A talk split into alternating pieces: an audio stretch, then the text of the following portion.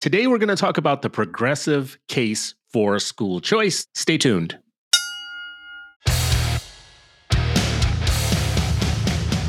Welcome to the Citizen Stewart Show, a podcast about education in America where we dive deep into the top headlines and add new perspectives about our schools and our democracy.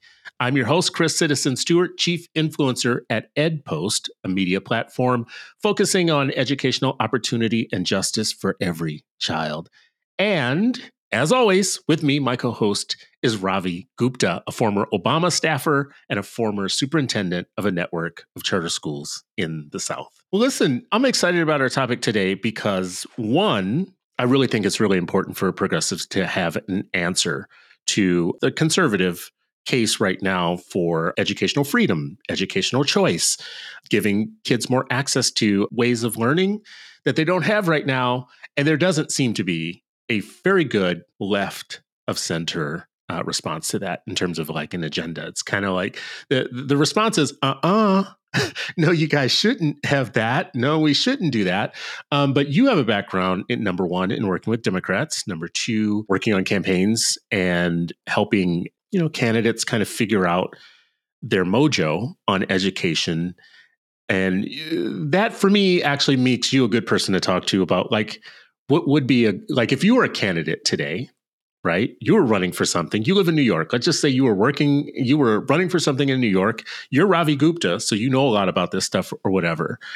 Why would you think it would be important, first of all, to have like something to say about school choice? I mean, you could just ignore it. Why have a progressive case for school choice? Well, I think it's acknowledging the reality that already exists, which is there's just totally non-controversial forms of school choice that nobody seems to challenge right like you move to the right neighborhood and the idea that like the neighborhood school is the thing that's almost unimpeachable within our politics but the neighborhood school is a tool for exclusion as well like it it basically ties property value to the quality of your school. So people are buying into the right schools. So that's a that is the most dominant form of school choice that doesn't seem to be up for debate in democratic circles most often. And so for me it would be just starting from that and saying, well, if we're going to say that is okay, then we should at the very least open up school choice possibilities for people who don't live in the fancy neighborhoods. Uh, and then if we're going to say it's not okay, well, then let's have that conversation and let's talk about how we actually can weaken the tie between real estate price and the quality of your school and perhaps open up enrollment throughout the system and throughout an entire state, et cetera, as some people have started to do. But I think you have to have one of those two worlds if you call yourself a progressive. You can't say you're a progressive and feel like we should have these walled off public schools in name only that are truly private schools, and then say black and brown families can't exercise their form of school choice. So that that would be the way I talk about that. I would think that if you are a progressive person and you pay attention to education, you would already think that you have a lot of choice, that there is a lot of school choice. So public school choice right now is magnet schools, charter schools. In New York, you have consortium schools. There are these things that are like open schools. There are just there's this number of things that are already there that are considered choice. You just mentioned a barrier to that choice, which is we gerrymander the way that we enroll kids into schools, right? So they're not as open as we like to think they are. But you might say, well, we already have a lot of choice in education, not barring what you just said about like, yeah, but you know, you can buy into certain neighborhoods and you know, your school choices get better than other places. Uh, there's this article in Education Next from uh, August 9th that talks about the progressive case for K 12 open enrollment. And open enrollment could be one of the ways to a progressive way to get over the hump of what you were just talking about like gerrymandering kids into to areas right? So the article makes the case that you know there are already states that have open enrollment laws that allow any kid to go to any public school that has a seat available and open to them without care for the boundaries, like the district boundaries or whatnot. We have this in Minnesota. And I w- would love to get your opinion on this as a form of school choice. Like the promise of it, I can, I can, I'm going to tell you what I think are the, is the downside to it, but I'm going to wait until, you know, I'm going to run this by you. What do you think about opening up the borders? Open borders in education is a very progressive thing letting kids go wherever there's room for them. Yeah, well, I, I think I mean, obviously, at, at, at the base level, I support it. I mean, I've talked to parents like Kelley Williams Bolar who've been arrested for crossing district lines to send their her kid to the quote unquote wrong school. And in, in my state, there are districts like Rye the Rye Brook School District, which charges over twenty thousand dollars if you want to enroll your kid in that district across lines. So that seems absurd, throwing people in jail or charging them twenty plus thousand dollars, preventing them from accessing a quality school if they can get their kid there. Just seems wrong to me. But like the most pervasive form of this isn't like you know 20 miles away it's often like where i'm in brooklyn right now like sometimes the difference of being on one side of the street or the other is the difference between an extremely high performing school and a school that is much much lower performing and often these are racial lines and the unspoken premise i think of, of aaron smith's piece in education next is kind of like saying like yeah you know democrats in some cases have joined with republicans to support some of the newer versions of these laws but some of the worst offenders are in blue states. And I can only say, like, where I am right now, that's certainly true. Like in New York, like progressives are often some of the worst offenders when it comes to aggressively hoarding their privilege. But tell me about Minnesota because I, I, I don't I don't have a lot of experience with these laws. Well, first I do want to pay homage to what you just said as the downside. So you mentioned Kelley Williams Bolar, and I think anybody listening to this who's a progressive person, the story that I'm about to tell you, you have to agree with us is wrong. So Kelley Williams Bolar was a mom in, I believe, Ohio. She used her father's address to put her kids in a school that was in her father's district that was a better opportunity for her kids. She got busted basically for what's called residency fraud. And she actually got literally arrested and put in jail for residency fraud. Not only that, it's considered grand larceny because, as you said, Ravi, when you think about the amount that there's they're saying you stole, that's above the threshold of grand larceny. So not only are you arrested for this now, now this is a grand larceny charge. This isn't some petty misdemeanor. This is where the story gets really sad. And every progressive person has to ask themselves, do I support a system that does this? So they couldn't get all the goods on her, so they put her father in jail. And her father was an elder, elderly guy, and he died in jail, right? So when Kelley tells this story, she cries almost every time because literally this is how her dad's life ended. And she feels a lot of guilt behind that, right? And when I tell that story, it sounds incredible to me. It sounds like in, in, it makes you incredulous. I, if you and I were at a party and we were talking to somebody about this, they would say, "Oh no, that can't happen." You know, that that's not possible in the United States, right? That's not the way our schools are. You know, free and open to all. They're open to all. You know, must take all comers. So, anyways, I, I just wanted to stop on that for a second because you mentioned her name, and I just wanted people to know how serious this is. If you look it up, school districts across the country hire private investigators to crack down on residency frauds. So in some you know very choice suburban districts where they want to keep the schools to themselves, islands of privilege like you were saying Ravi some of the the progressives do in New York, they literally have people follow you home to make sure that you belong in those school districts. And who do you think they're going after the most in that, right? I'll just give you one guess. Who are they going after? Yeah. White kids with two parents who are college educated? right.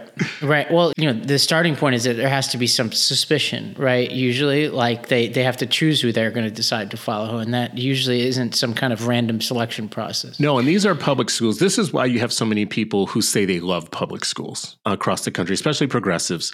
Oftentimes, they're white progressives that live in islands of privilege, as I called them before, where their public schools really make them feel great about the fact that they've got their kids in a public school, but people like Kelley Williams Bolar have to lie about their address. So that's where this comes from in terms of open enrollment.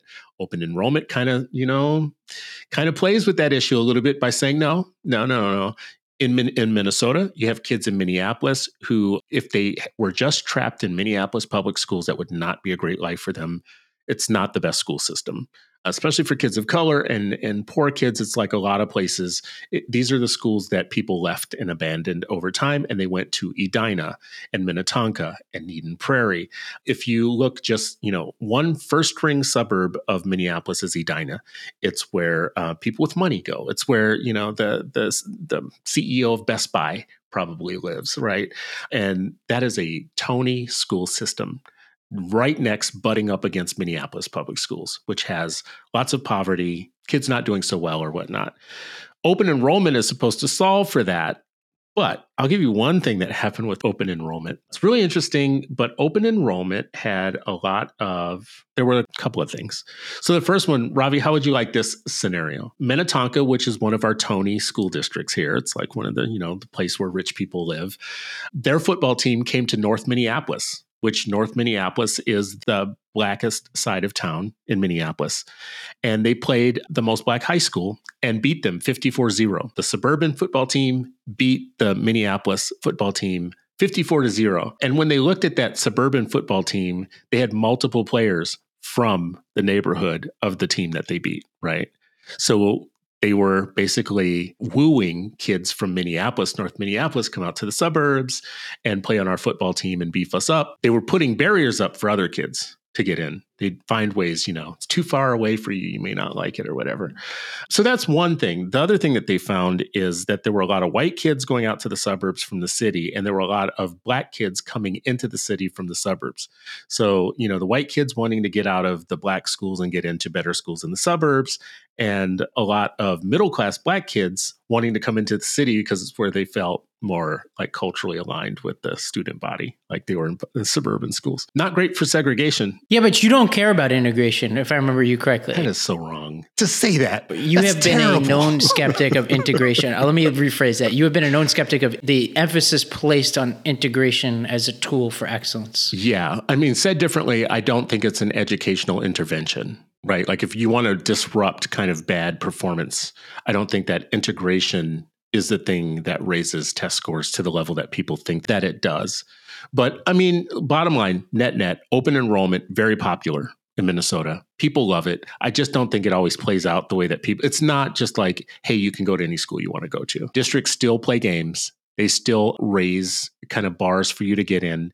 I'll give you one example. Minneapolis, the during their teacher negotiations for their contract negotiations one year, the teachers were asking for the school district to decline to take transfers of kids that had discipline problems to come into the cities because a lot of suburban folks were sending their kids that had discipline issues into the city and even some of their special education students.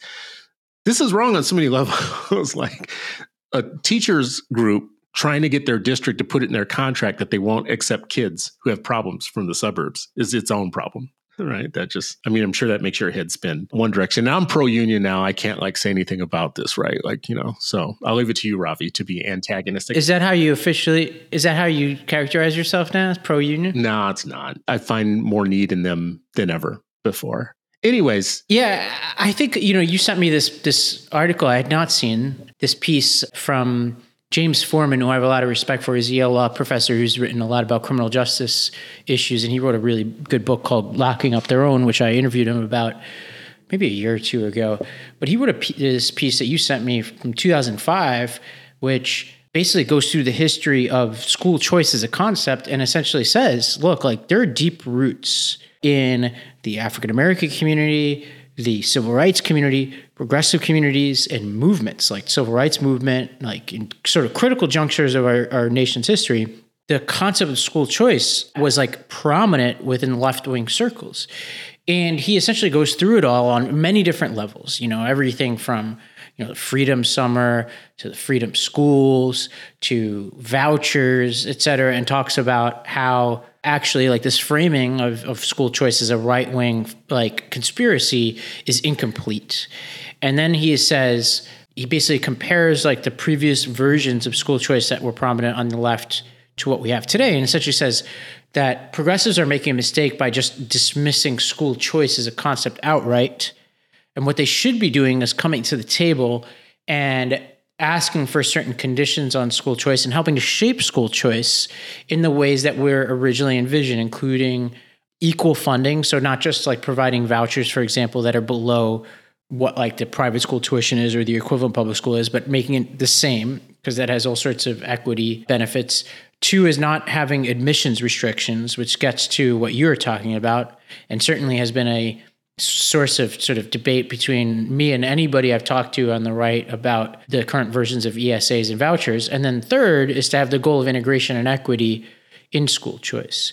And if you do those three things, Forman seemed to say, and this was back in 2005, that that would be like a good progressive version of school choice.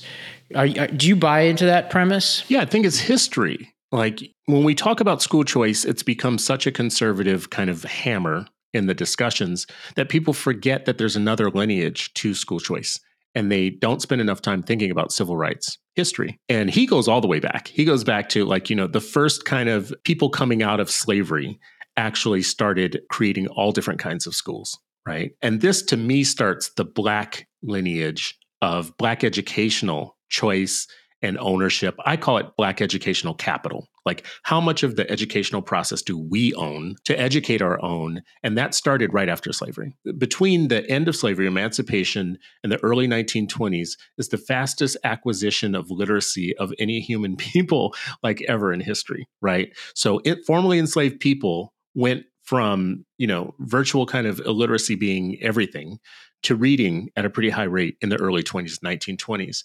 And that all came from Black educational capital that was developed over time.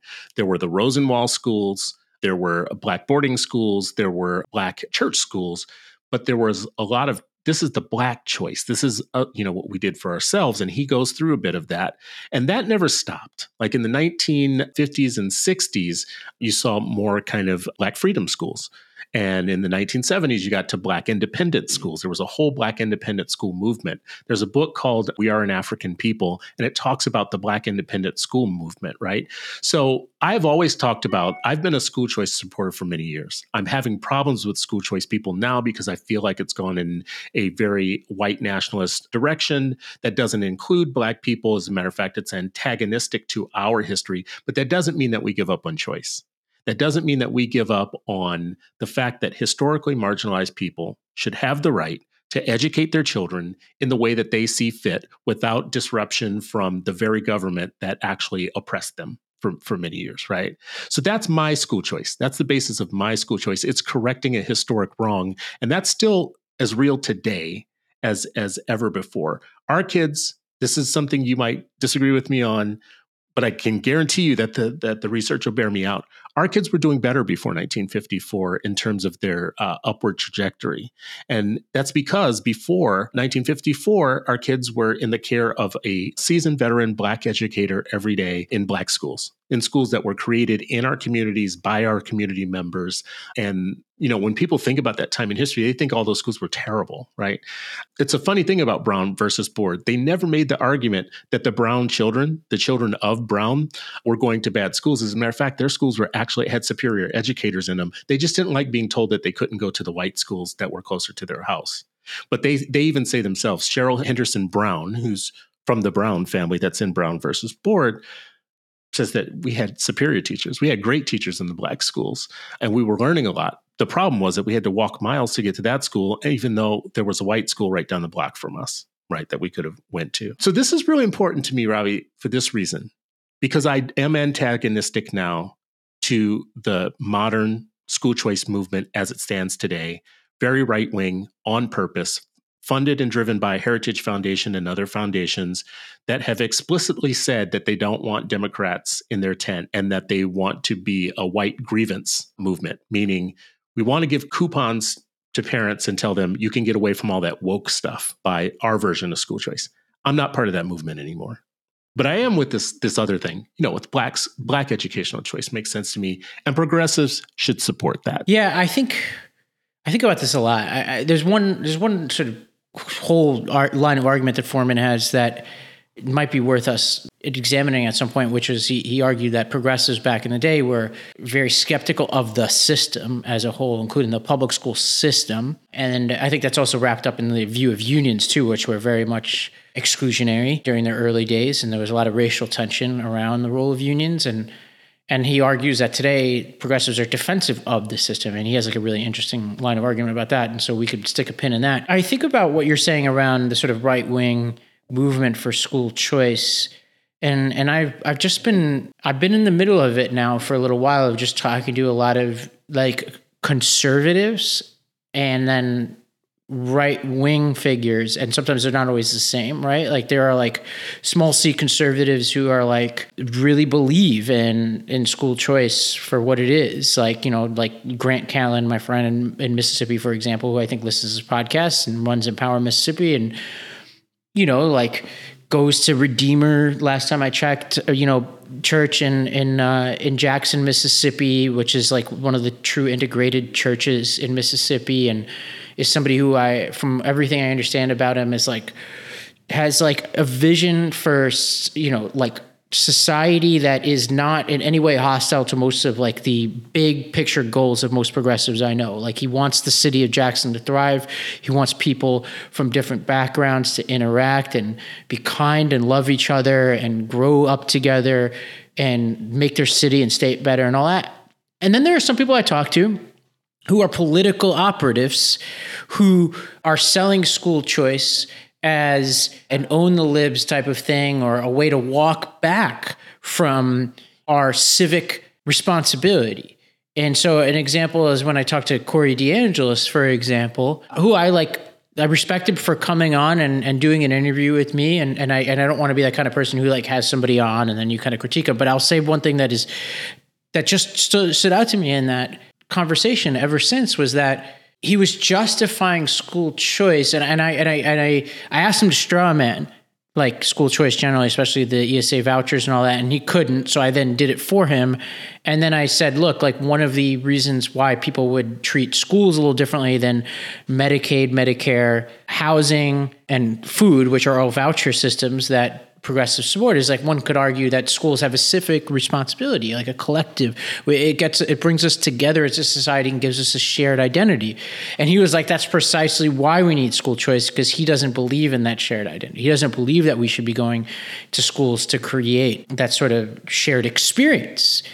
And you know, for me, behind that, I'm like, well, what he's really saying is I don't want like the critical race theory, yada yada yada stuff, but but he, he, I couldn't get him to outright say it, and that to me is like, well, I'm not sure that's the argument for school choice that's getting me out of bed in the morning. And, and actually, I would go a step further and say, if the goal of school choice is to create a bespoke civic experience, then actually, I'm not sure that's a good thing because I actually think we, need more shared experiences as a society. We need more more shared sense of morality, more shared sense of what it means to be an American or a New Yorker or a Mississippian or a Jacksonian or a Nashvilleian. You know what I'm saying? I'll get off my soapbox, but this is where right now I'm not yet on the bus yet. I'm not on the bus for that project. I'm on the bus for I think Grant and I like Empower Mississippi. A lot of those folks like I'm I'm I'm with them on a lot but I'm not with some folks on like this idea that like it's own the libs anti CRT school choice. Like I, am not there on that. I think they're the same people,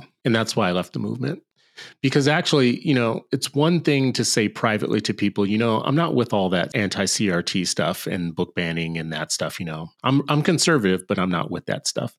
It's another to be celebrating the people that are actually signing that into law and celebrating them because they're giving you another policy win that you want, which is but I really want school choice. So I can't say anything about Sarah Huckabee Sanders for what she's doing in her state to black people on the day before the school starts in Arkansas, dropping a black AP studies, right? Just to antagonize black people, right?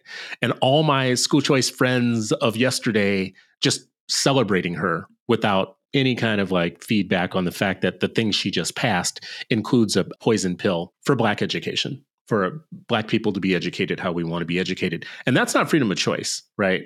So all the marketing about school choice from the right side, from the conservative side, is about freedom and liberty and letting parents get what they want. And the poison pill is the same poison pill that America has always had, which is nothing that you're selling applies to black people, right? The pursuit of happiness except for black people. Liberty and freedom from search and seizure, except for black people. But here here's here's where I would defend some of those folks is like like some some people are out there doing work and I know this is true in the criminal justice space. I'll use that by analogy is like I know some friends who had to go to the Trump administration to get people out of prison.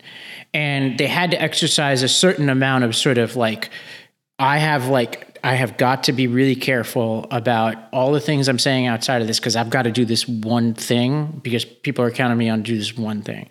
And so I think of like certain people out there who are lobbying for certain education bills that maybe I we would potentially agree with. Like you know, Arkansas is a good example. There's a lot of stuff that they did in that state that I agree with. There's some stuff I disagree with vehemently, including what you just described. Now, I have the freedom to say that Sarah Huckabee Sanders is a political arsonist and is a nihilist and all that because I don't have to work with her. But if somebody has to work with her, it gets a lot trickier. But what I I guess what I'm saying is like we all have to like for the good of our employees, for the mission we're doing, you have to balance like what does it mean to be like to walk away from a table or not.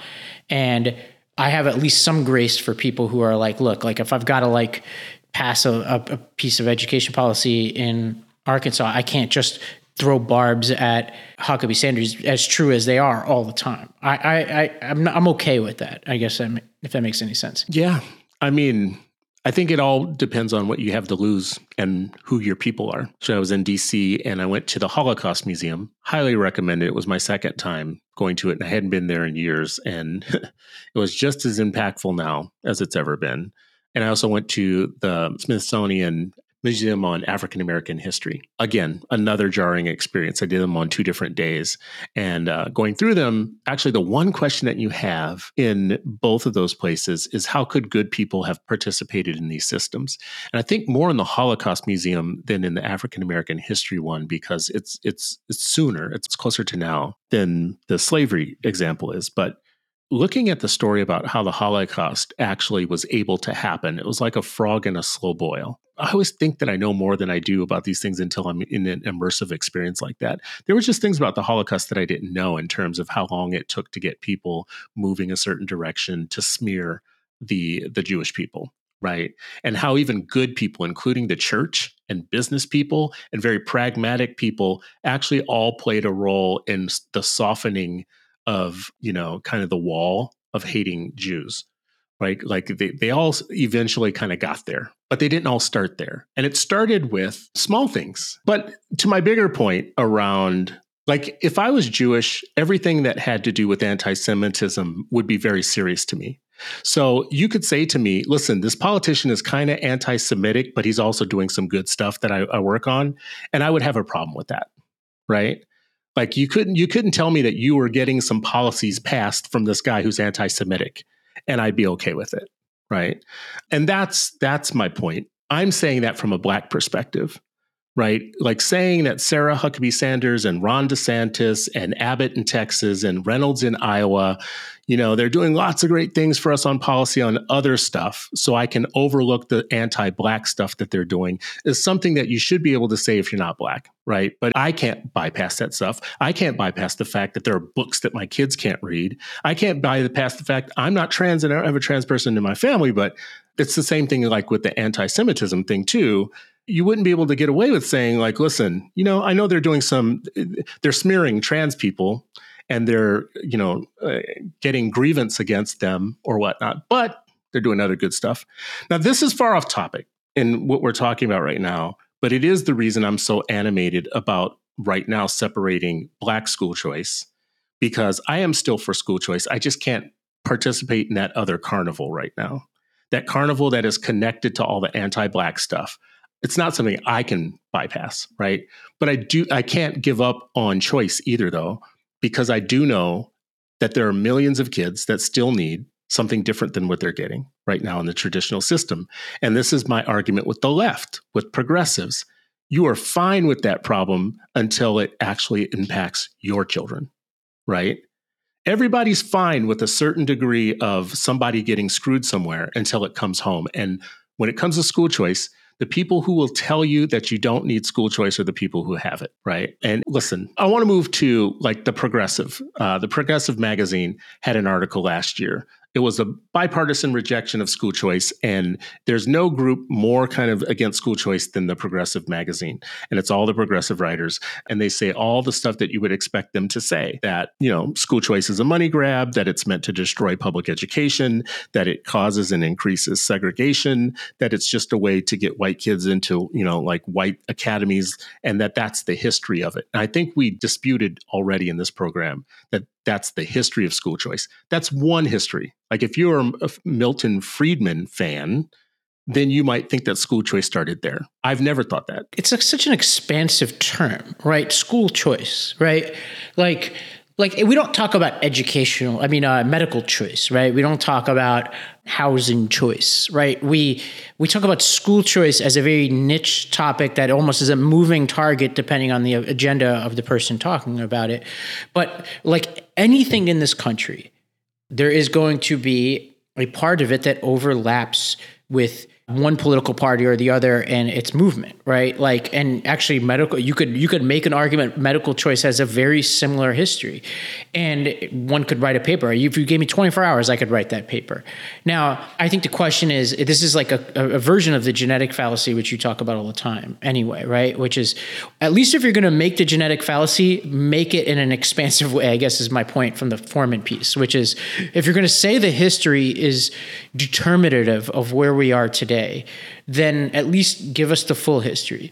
Otherwise, let's talk about the reality today, which is what you just spent the past 10 minutes talking about, which is look, there is a there is a movement today for school choice, and there's actually multiple movements today for school choice. Let's talk about what those movements are and whether any of them have a seed of something meaningful to offer. Yeah, and I think I've always been able to to have common cause with the school choice people that I don't have common cause with right now today, I've always been able to have common cause with them because the thing that they were advocating for had utility for my people, right? Like if they got homeschooling assistance, our, our people could get homeschooling assistance and we could use it for our purposes. They could use it for something different. And if you look at the fastest growing group of homeschoolers has been for a few years, black families going into homeschooling, for instance. And their reason for doing it is much different than the religious white kind of homeschoolers, right? So it wasn't until we started getting into this weird territory where they're doing things that are, you know, just outrageously anti black that I had to start saying something different about school choice. But it doesn't mean what you just said is true. School choice now means something very different to, to me than it did maybe if you asked me a year or two ago. But one thing that it always did, you're right about the genetic fallacy. The one thing that it always did make sense to me was that our history of school choice, and by our, I mean Black people, our history of school choice hasn't been about wanting smaller government or wanting to destroy public education or any of that stuff. It's been about wanting to create new avenues for our kids to learn like getting into more places where they're where they're not right now. And anybody who's listening to this who's progressive, you are welcome to prove me wrong by enrolling your white kid in the worst performing public school in the closest urban school district possible. Do it today and you will prove me wrong. Enroll stop stop talking me to death about integration and about all these other things that you say you love. Enroll your child today in the worst performing school in the poorest urban district that's close to you do it today, and then I'll know that you are real. You're about your progressive bona fides. Is that wrong? no, I agree with you. I mean, I, I, we've been through this before. I think on the question of just progressives and like how do you dislodge them on this kind of stuff. I think it's you know you just have to speak to what makes somebody decide to be progressive in the first place. Because I think like you know, we've now, I think, we, we've now, I think, spent a lot of time on the flaws when it comes to school choice of both, like, I, I hate the term both sides, but we've talked about conservatives, we talk about progressives. So I think the question is, well, then what? What do we do?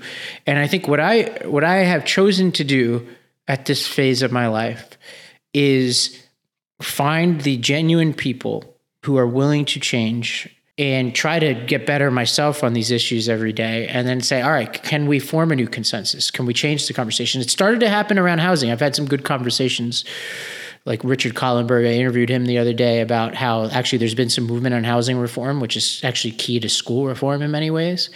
And the aaron smith piece talks about how like like there are changes happening on the school side of things too and opening up open enrollment.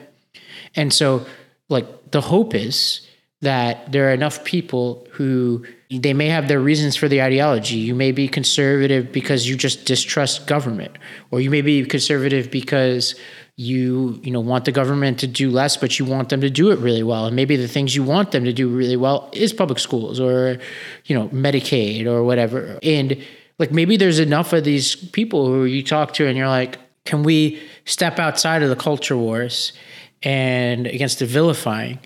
and instead of making you feel bad for your choices, try to make you feel good about doing the right thing. And I, it's no easy task, but I feel like we've we've tried the other way. Maybe maybe inspiring people is the way to go here. I am with that. Here's how I think I get there. First of all, there's a lot of low hanging fruit on the progressive side if you want to improve choice. Like we have this other article here about Maureen Kelleher in Chicago wrote a piece in Chalkbeat called I helped two migrant teens enroll in Chicago public schools.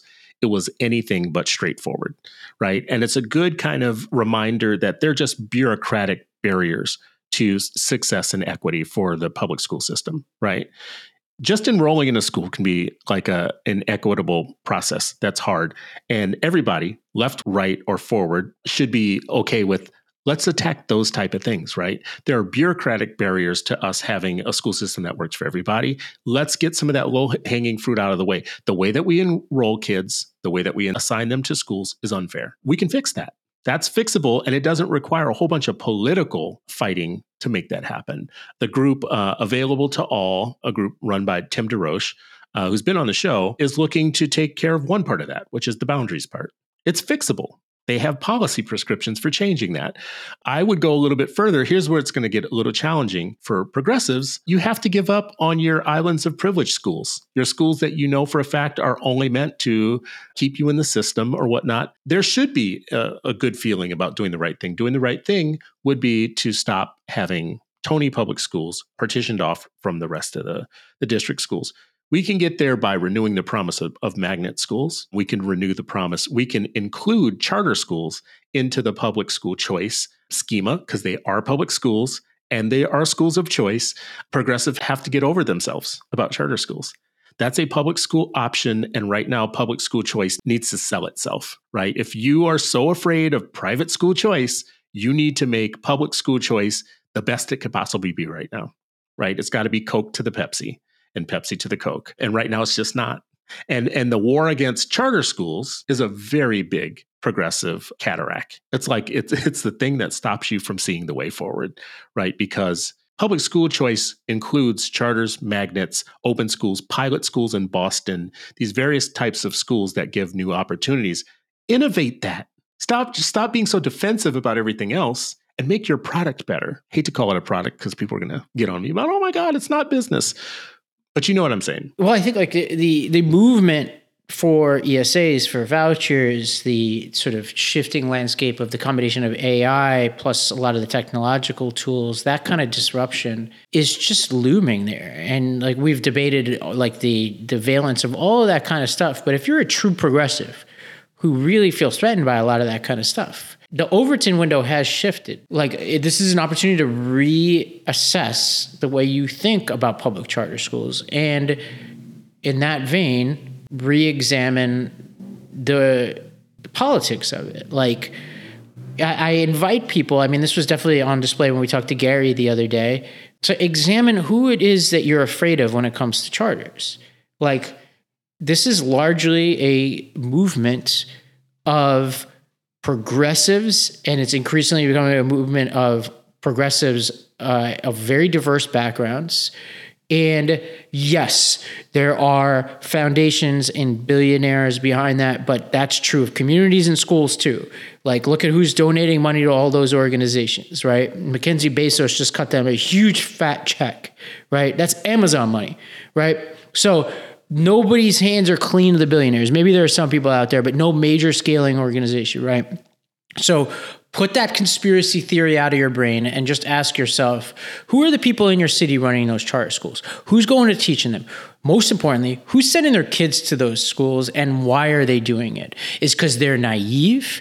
Is it because they're undeserving? Is it because they're the most motivated parents? Or are they just regular people? In some cases, people who are just fed up with their options who are saying, oh, yeah, that school's not bad. It's not, like to Gary's point, they're not always like this, like, you know, chest pounding, 100% proficient type of places, although some of those exist. They're just often better. Like they're just better sometimes, often. And Credo will say more often than not, better. Yeah, but I'm going to challenge you on this stat, this last stat. They are better for black and brown kids. They're about even Steven for white kids. And what I said earlier about progressives, like they won't care until it's like something for them and for their kids, because they love G and T. They love, you know, gifted and talented programs in IB. and all that stuff and you know language immersion immersion programs blah blah blah but what you just said is true and it makes it probably the reason why it's easy to attack charters is because someone else is benefiting right what credo will say is if you are a black and brown urban child and you get enrolled into a charter school you have a better shot at doing better in school right you have better outcomes it's hard to get somebody else to care about that if you just you know listen it's not only progress it's not only conservatives that can be a little bit callous about things that uh, help the poor and, or help kids of color. Sometimes it could be the the champagne liberals also who are a little bit callous about things that help us. Here's one thing i'll, I'll test this on you as kind of like a final thought. Test it on you I think that the the liberal progressive cause right now is to make public school choice so good that it, it keeps the families that they want to keep and they don't have to trap them in their schools. They actually are offering them a positive agenda rather than a negative agenda, which is just trap them in there. To do that, they need to actually add to their care list things that they care about, outcomes. They need to add the the the educational interventions that they ignore right now. All they care about is input and money but they need to start caring about output, outcomes, teaching, learning, assessment, all those things that they feel allergic to right now. They got to get over it. That's got to be part of their their keeping them. On the right, they got to do something different. With all this choicey world, they've got to get serious about civil rights protections, diversity, inclusion, equity, all those things that the left is so kind of dominant about that are falling out of the heads of people that are creating all these new school choice schemes, they've got to get better about civil rights on their end. So the two sides have something to work on and the two sides have something to offer. Well, I would say the right also needs to to embrace outcomes too. In all these conversations I've been having with ESA supporters and I've been as charitable and warm to them as I possibly could be, I'm often hearing, well, we don't want to test and I'm like, well, what are you afraid of? Like, you're afraid of the data? And I think it's this weird autonomy thing or Obama Common Core conspiracy lingering, you know, distrustful of the federal government. But in this case, it's usually state governments. And I'm like, yeah, I'm just not with you. Like, like for you guys on the ESA and voucher side of things, those you are listening, to the extent you care about my vote on this issue, which is irrelevant, really, but just from an intellectual perspective, I, me as a stand in for the best case scenario for you winning over progressives is me. Trust me, uh, is is take one test at the end of the year. This is not like I'm not waterboarding you. Just can your kids do math and read? If you're afraid of that data, I'm afraid of you. Two is stop selling this stuff as my kid it doesn't have to read about gay people. You know, like like that's not like that is fundamentally at odds with a vision of school choice that's going to sell a lot of us right? Like this idea that liberals are indoctrinating children and all this kind of stuff. Like i can't like look i have a lot of problems with some of the things that are lumped in with crt and you and i have addressed those on this podcast before. Like this idea that like isaac newton because he might have been racist, that gravity's racist, whatever those types of weird arguments are, we've made fun of those. But at the same time, there is an overselling of school choice through some of these groups like Moms for Liberty as a tool to have your kid not interact with somebody who's politically or racially different than they are. And I think that's wrong. And that's where we depart ways with somebody like, for instance, Rob Pondiscio, who will smuggle in his articles about school choice and CRT and the, you know, talking about the threats of CRT that we're teaching kids about climate change for example, right? We, we made fun of that already. Like there's this sense that like teaching kids that climate change is real is somehow liberal indoctrination. I'm like, no, it's science. Like, I'm sorry. Like, but that, I'm just not going to, I'm not going to embrace your moral panic over that one. You sound very deep state right now. yeah.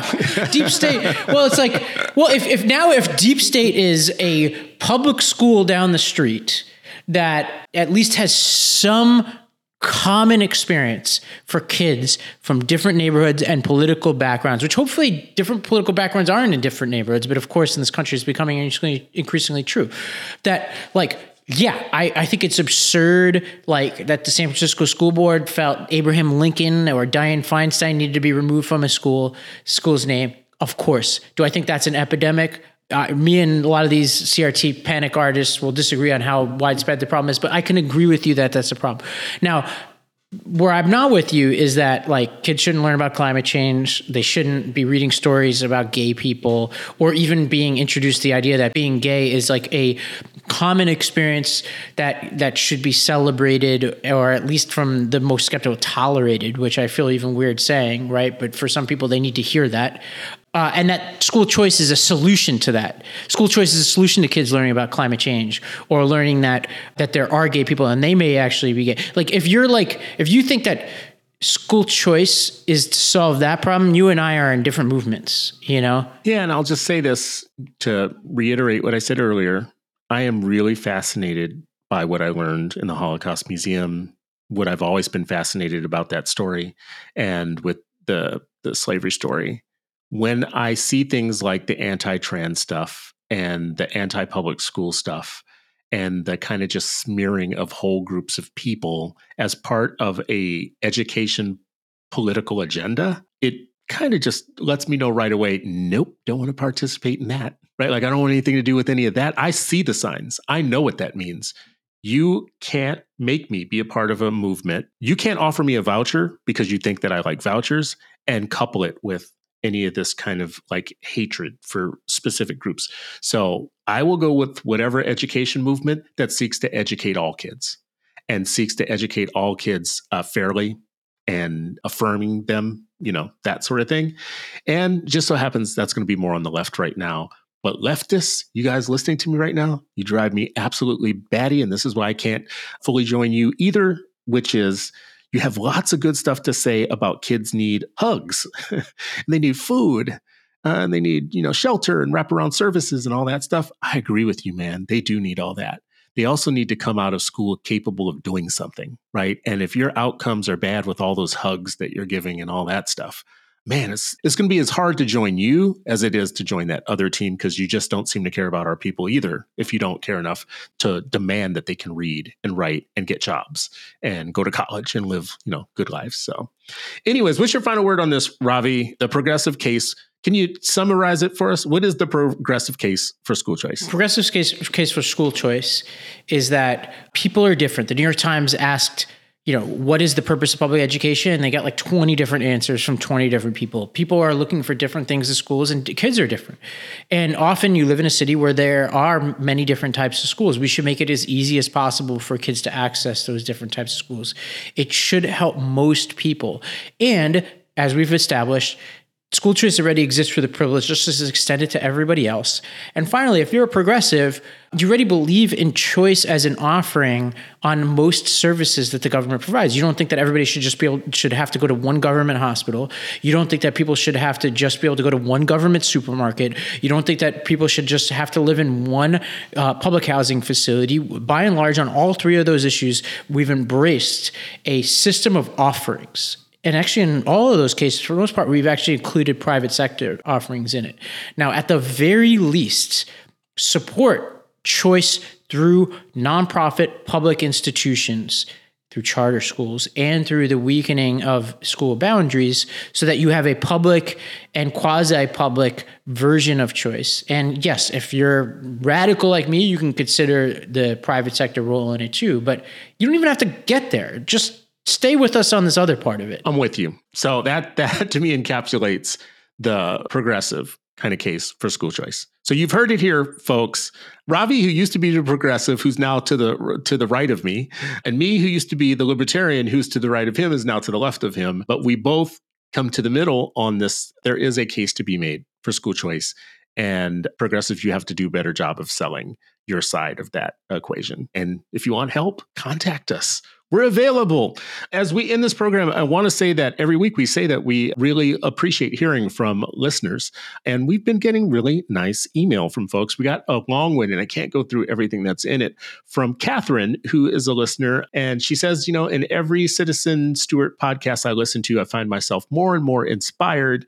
And inspiration is something I seek frequently. Since I stopped teaching special education for 17 years, by the way, three years ago, and moved into a more of an administrative role, my inspiration, which is the kids, and the need to inspire the kids have been lacking. Your shows, as well as the reading I do, propels my momentum to change, teaching and leaning forward for all children. Thank you. Uh, she gives us a lot more feedback in there. Catherine, thank you so much for listening. We appreciate you and everyone else. So, guys, keep it coming. Send us more information, you know, feedback. If you like the show, if you think there can be improvements, we want to hear from you. Thank you so much. The Citizen Stewart Show is a production of the Branch Media Podcast Network. I'm Chris, Citizen Stewart. You can follow me at Citizen Stewart. You can follow Ravi at Ravi M. Gupta. You can follow all of the Branch's podcast at The Branch Media on YouTube, Twitter, Instagram, and TikTok. And check out our website at thebranchmedia.org. If you like what you hear, please leave us a review, give us a five star rating, and subscribe to the show so you can join us every Tuesday for more of The Citizen Stewart Show.